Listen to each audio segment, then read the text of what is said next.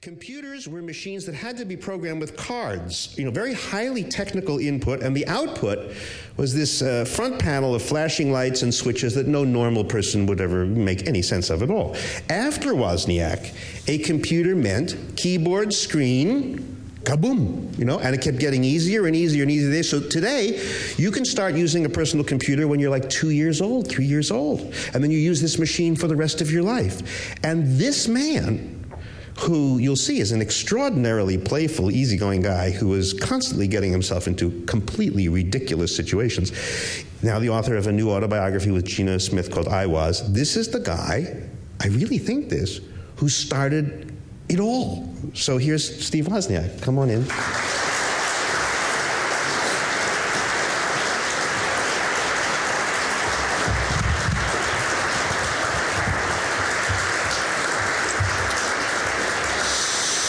So, Thank you, Robert, but you're the one having all the fun, it sounds like. well, I'll give you a chance. Because there are three interesting stories I want to start with. This is your meeting with Richard M. Nixon, your meeting with Steve Jobs, and your attempt to try to wake up the Pope. So we will do these in, in I guess, in, in order. When did you first meet, uh, not on TV or anything, but when did you first meet Richard Milhous Nixon?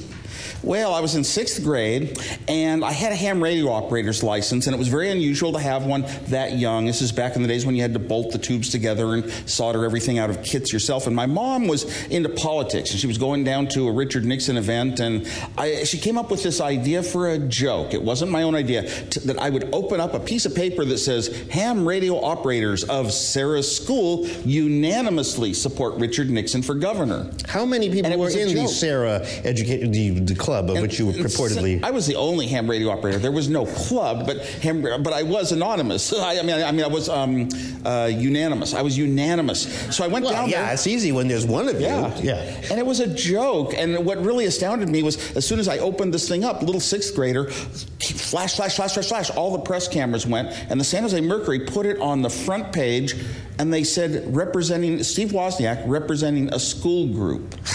they, they actually thought it was real. They didn't it was, it in was cray- it was in crayon, as, as I as I uh, probably was. Yeah.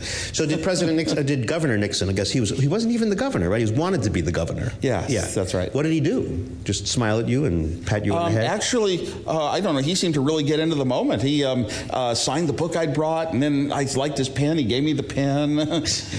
All right. So you're off to a flying start. So you you you've now uh, endorsed Governor Nixon. I'm not sure in this house that's a particularly good. I don't know how many people are going to. we'll just let that go by. Um, next. Um, the next thing that comes up, by the way, I'm just thinking about your mom and dad. Uh, they seem to give you a certain amount of license. You had a house-to-house secret intercom arrangement where you grew up. Where did you grow up? Um, Sunnyvale, California, part of the heart of Silicon Valley now, but it was all orchards. As far as you could see, these orchards ran back then when we moved in, 1958.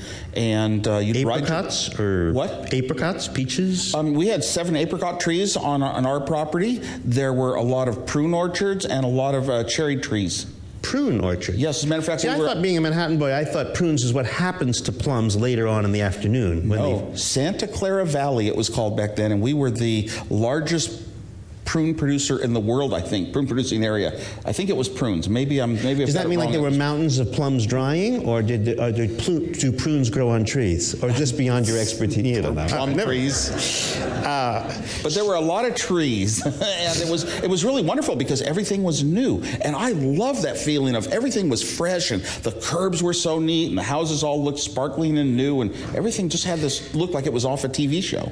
But when it was time to go to bed, and your mother and father put you to bed, you didn't go to bed, did you? Well, very, very much. Back in those days, you'd go to the grocery store, and if you had young children in elementary school, you would buy them books on the Hardy Boys. Most of the boys like to buy those books, and the Hardy Boys mysteries, and the girls like to buy the Nancy Drew books. Well, me and my technology, my electronic friends, we bought books called Tom Swift Jr. about this engineer that would build all sorts of contraptions and fly around trying to defeat the bad guys and solve the problems of the world by building plasma fields to entrap aliens or, or spaceships to go into outer space and win a race to you know fund the orphans. Uh, this was my hero. But um, my mom said lights out at some hour, eight or nine o'clock.